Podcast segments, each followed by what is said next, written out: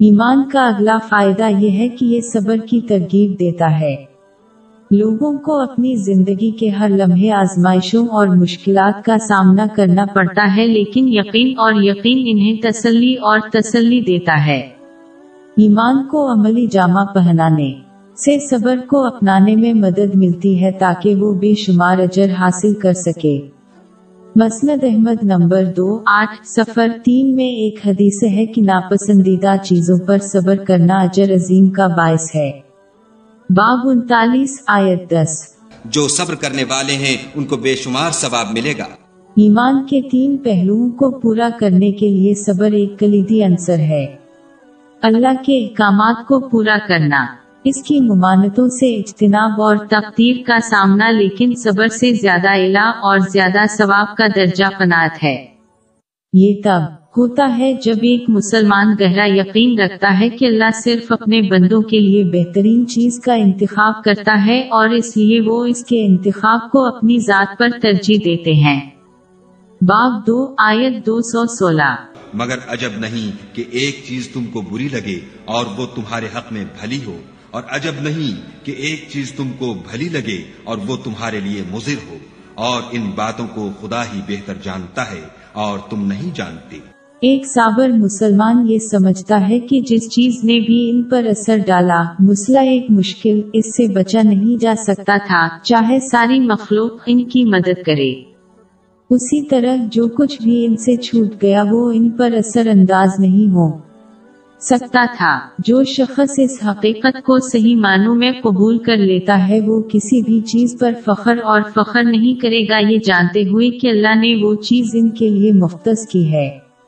اور نہ ہی وہ کسی ایسی چیز پر غمگین ہوں گے جس کو حاصل کرنے میں وہ ناکام رہے۔ یہ جانتے ہوئے کہ اللہ نے وہ چیز ان کے لیے مختص نہیں کی ہے اور کوئی چیز اس حقیقت کو بدل نہیں سکتی۔ باپ ستاون آیات بائیس سے تیئیس کوئی مصیبت ملک پر اور خود تم پر نہیں پڑتی، مگر پیشتر اس کے کہ ہم اس کو پیدا کریں۔ ایک کتاب میں لکھی ہوئی ہے، اور یہ کام خدا کو آسان ہے۔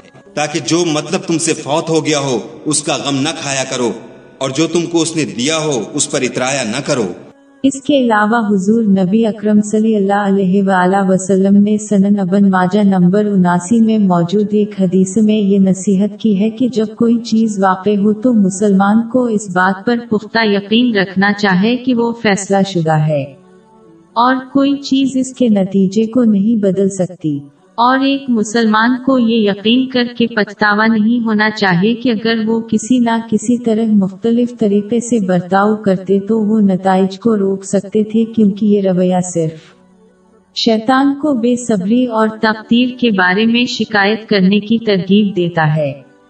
ایک صابر مسلمان صحیح معنوں میں یہ سمجھتا ہے کہ اللہ تعالیٰ نے جو کچھ بھی منتخب کیا ہے وہ ان کے لیے بہترین ہے چاہے وہ اس کے پیچھے۔ موجود حکمت کو نہ بھی دیکھیں۔ صبر کرنے والا اپنے حالات میں تبدیلی کا خواہاں ہوتا ہے اور اس کے لیے دعا بھی کرتا ہے، لیکن جو کچھ ہوا اس کی شکایت نہیں کرتا۔ ثابت قدم رہنا ایک مسلمان کو بڑے درجے پر لے جا۔ سکتا ہے یعنی قناعت۔ قناعت کرنے والا حالات میں تبدیلی کی خواہش نہیں رکھتا، کیونکہ وہ جانتا ہے کہ اللہ کا انتخاب ان کی پسند سے بہتر ہے۔ یہ مسلمان صحیح مسلم نمبر سات پانچ سفر سفر میں موجود حدیث پر پختہ یقین رکھتا ہے اور اس پر عمل کرتا ہے۔ یہ مشورہ دیتا ہے کہ مومن کے لیے ہر حالت بہترین ہے۔ اگر انہیں کوئی مسئلہ درپیش ہو تو انہیں صبر کا مظاہرہ کرنا چاہے جس سے برکت حاصل ہوتی ہے۔ اور اگر وہ آسانی کے وقت کا تجربہ کرتے ہیں تو انہیں شکر ادا کرنا چاہے جو برکتوں کا باعث بنتا ہے۔ یہ جاننا ضروری ہے کہ اللہ ان کو آزماتا ہے جن سے وہ محبت کرتا ہے۔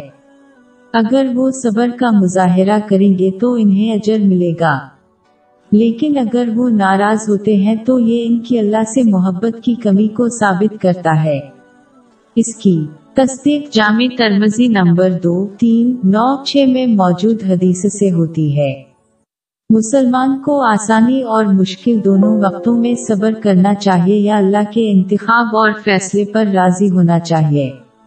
اس سے کسی کی پریشانی میں کمی آئے گی اور اسے دونوں جہانوں میں بہت سی نمتی ملیں گی۔ جبکہ بے صبری صرف اس انعام کو ختم کر دے گی جو وہ حاصل کر سکتے تھے۔ کسی بھی صورت میں ایک مسلمان اللہ کے مقرر کردہ حالات سے گزرے گا، لیکن یہ ان کا اختیار ہے کہ وہ اجر چاہتے ہیں یا نہیں؟ ایک مسلمان اس وقت تک کامل اطمینان حاصل نہیں کر سکتا جب تک کہ مشکل اور آسانی کے وقت ان کا رویہ برابر نہ ہو۔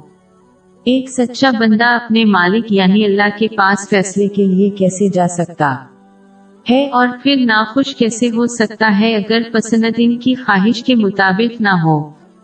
اس بات کا ایک حقیقی امکان ہے کہ اگر کسی شخص کو وہ حاصل ہو جائے جس کی وہ خواہش کرتا ہے تو وہ اسے تباہ کر دے گا۔ مسلمان کو کنارے پر اللہ کی عبادت نہیں کرنی چاہیے۔ یعنی جب حکم لہی ان کی خواہشات کے مطابق ہوتا ہے تو وہ اللہ کی حمد کرتے ہیں۔ اور جب ایسا نہیں ہوتا تو وہ ناراض ہو جاتے ہیں، گویا وہ اللہ سے بہتر جانتے ہیں۔ باب بائیس آیت گیارہ۔ اور لوگوں میں بعض ایسا بھی ہے جو کنارے پر کھڑا ہو کر خدا کی عبادت کرتا ہے۔ اگر اس کو کوئی دنیاوی فائدہ پہنچے تو اس کے سبب مطمئن ہو جائے۔ اور اگر کوئی آفت پڑے تو منہ کے بل لوٹ جائے یعنی پھر کافر ہو جائے۔ اس نے دنیا میں بھی نقصان اٹھایا اور آخرت میں بھی یہی تو نقصان سری ہے۔ ایک مسلمان کو اللہ کی پسند کے ساتھ ایسا برتاؤ کرنا چاہیے جیسا کہ وہ کسی قابل اعتماد ڈاکٹر کے ساتھ کرتا ہے۔